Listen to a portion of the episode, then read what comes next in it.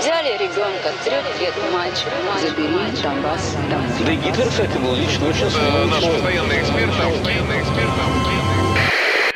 Русский фейк. Иди на... Розвінчуємо російські фейки, які прагнуть зламати наш дух.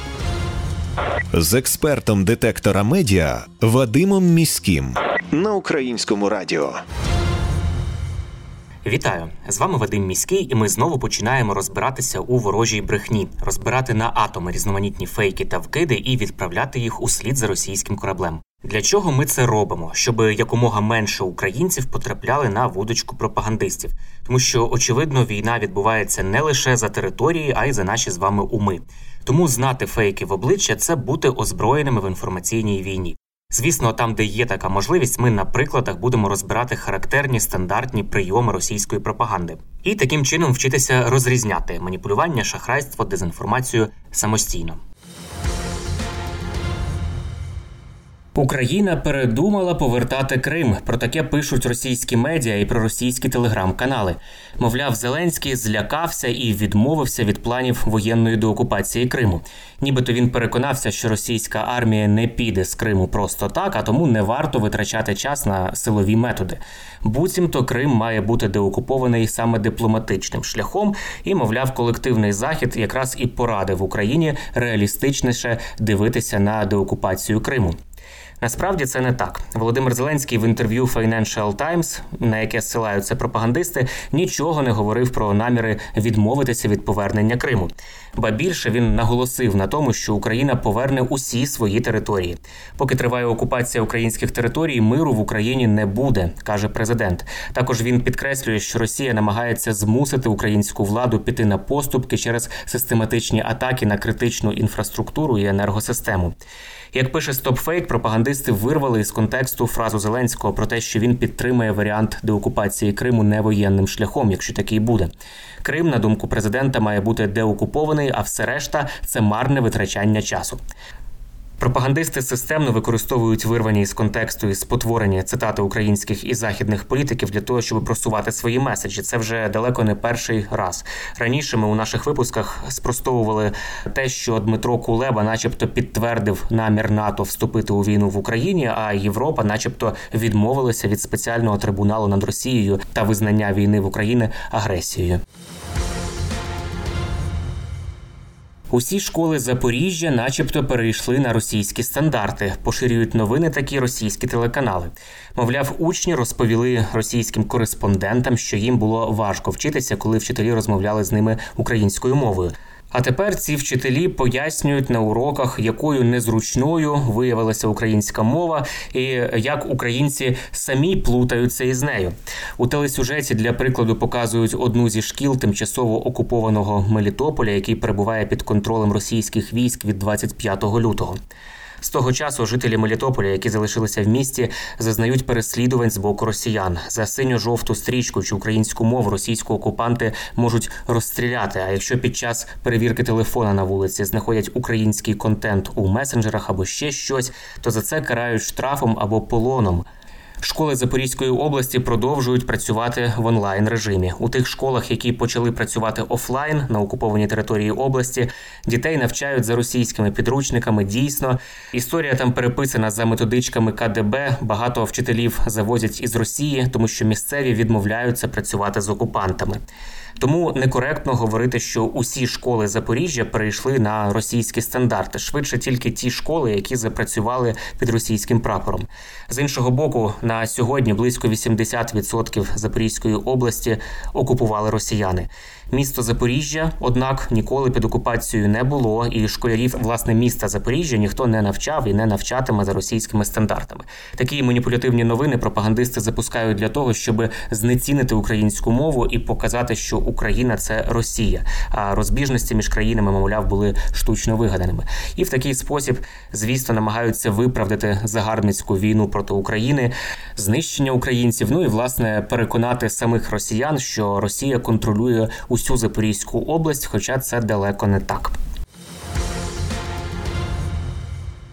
В останні кілька днів після російських обстрілів російські пропагандисти поширюють у телеграм-каналах меседжі про те, що у Києві кілометрові черги до банкоматів, а в ресторанах заклеюють розетки.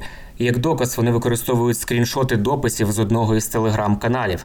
Мовляв, Київ залишився без електрики, у людей паніка, готівкою нереально зняти і немає місць, де можна підзарядити телефоні, інші гаджети. Насправді пропагандисти хотіли би, щоб у столиці України панувала атмосфера відчої безпорадності, але реальна картина зовсім інша. На телеграм-каналі Київський двіж, наприклад, який поширили пропагандисти, із поміж десятків дописів про вплив на місто вимкнення електроенергії є всього дві песимістичні фотографії. На одній із них люди після ракетних обстрілів стали у чергу до одного з банкоматів, тому що інші банкомати не працювали без світла, а в супермаркетах приймали лише готівку.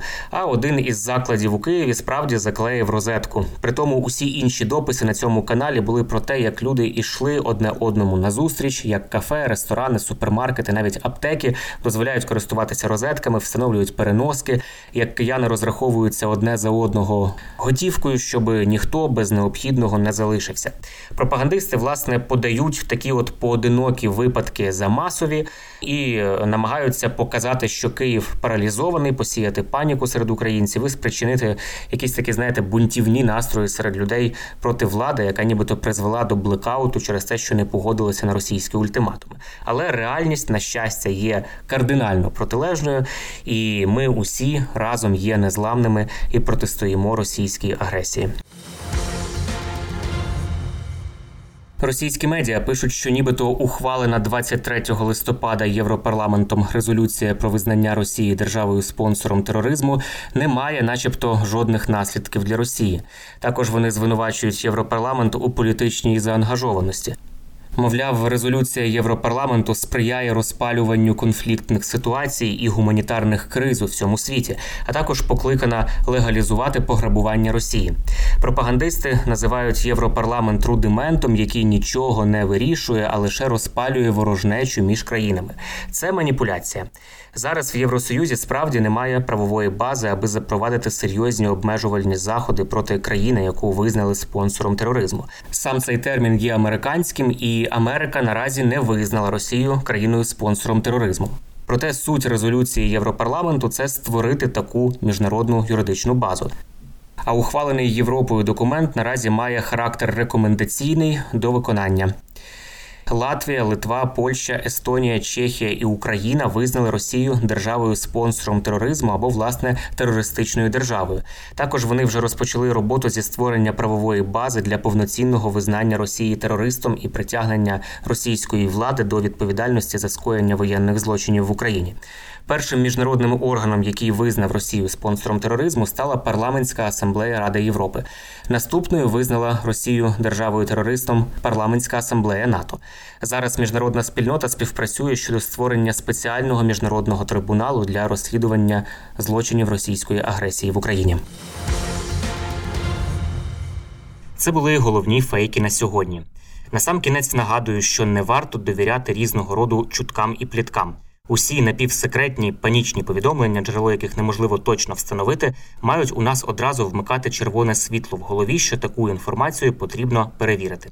Як правило, за такими неконкретними джерелами та емоційним панічним викладом ховаються інформаційно-психологічні операції ворога, який прагне нас деморалізувати.